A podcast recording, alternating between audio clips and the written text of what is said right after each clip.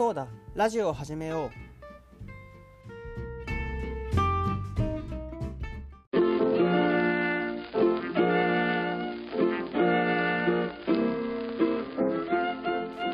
う。いやみんな。第65回ラジオを始めようやっていこうと思います。東田です。はい。今回はね今日 Tinder でね女の子と会ったぐらいしかもう近況で話すことがないんですけど Tinder のね女の子と会った話でもねしようかなと思います。そんなに話すこともないんだけれどなんかめっちゃロリかつメンヘラみたいな雰囲気があったんですよ。その Tinder のプロフィールで。でこの人やばい人だなって思ってたんですけどその暇だったしちょうど会えるってなって。でまあワンチャンありだなって感じで行って会ったら結構メンヘラってその自分が強いみたいな感じのイメージじゃないですか。その真逆真逆メンヘラって感じで。そのその結構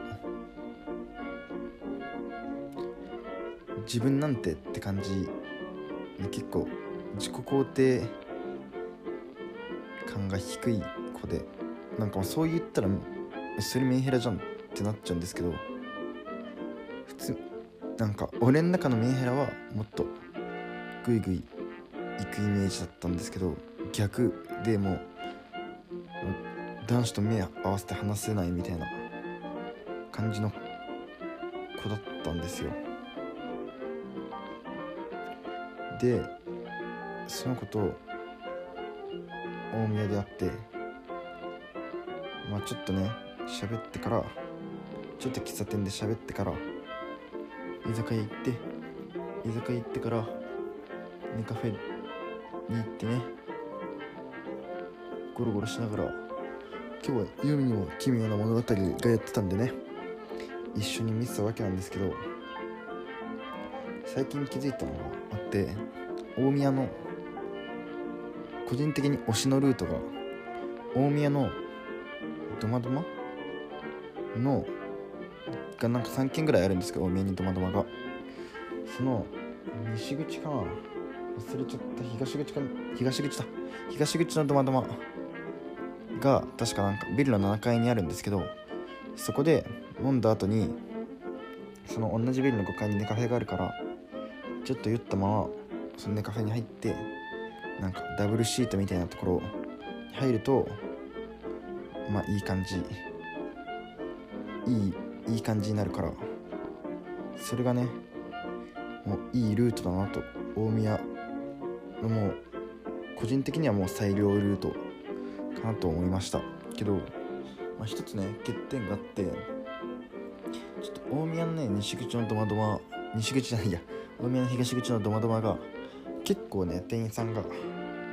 その慣れ慣れしい慣れ慣れしいって言ったら言い方失礼ですけど結構距離近い感じでねオーダーとか受けてくれるんですよ。それ何回も言ってるとあこの人知ってるみたいになっちゃって僕も2回目だったんですけど1回目行ったことをそのアルバイトの人がたまたま知り合いでちょっとちょっとだけ認知されたっていうか認知ほどじゃないけどその若干覚えられててその状態でまた別の人と行ってあやばいこの人知ってるってなって若干ねやりづらかったっていうのはまあねドマドマ大宮東口店のね難点ではあるんですけど、まあ、とりあえずねドマドマからのネカフェもう個人的にね最良ルートなんでおすすめします。そうネカフェ僕人生で2回目なんですけど1回目に行った時は仕切りの上が空いててもう会話とか全部筒抜けまあ会話もねそもそもあんま良くないんですけどその会話とか筒抜けだからもう基本的に一人で静かにするようの場所だったんですけど今回行ったところはもう完全密室みたいな感じで。密室ですよ密室。でしかもね3時間で1000円ちょいぐらい。週末で。これめっちゃ良くないですか？ドマドマからのねカフェ。ドマドマも結構俺料理が好きで。最近ねハマってる居酒屋でもあるんでね。ドマドマからのねカフェ。これです大宮はこれに限りますね。皆さんもね大宮多分これ聞いてる人は大宮行くことが多い人だろうけど大宮行ったらねドマドマからのねカフェ。これですよ。もう僕もメンバーズカード作っちゃったんでねこれからバシバシねこのルートで行こうと思います。では以上です。エンディングに行きましょう。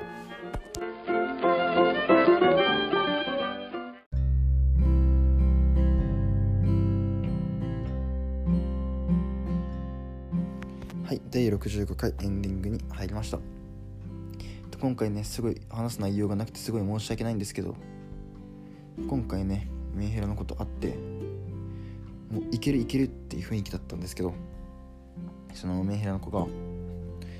私と会っててメリットあるみたいなすごいえなんかやんなくて大丈夫？逆に大丈夫なの？みたいな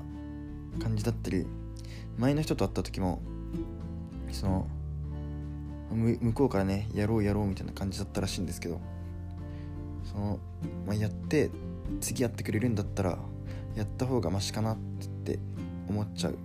みたいなこと言っててなんかすごいかわいそうになっちゃって、まあ、それそこがねまあメンヘラの思うつもなのかもしれないんですけど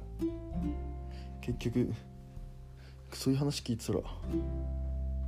なんか立たなくて終わっちゃったっていう。別に立っても言える場所じゃないんですけどね。っていう話でした。まあね。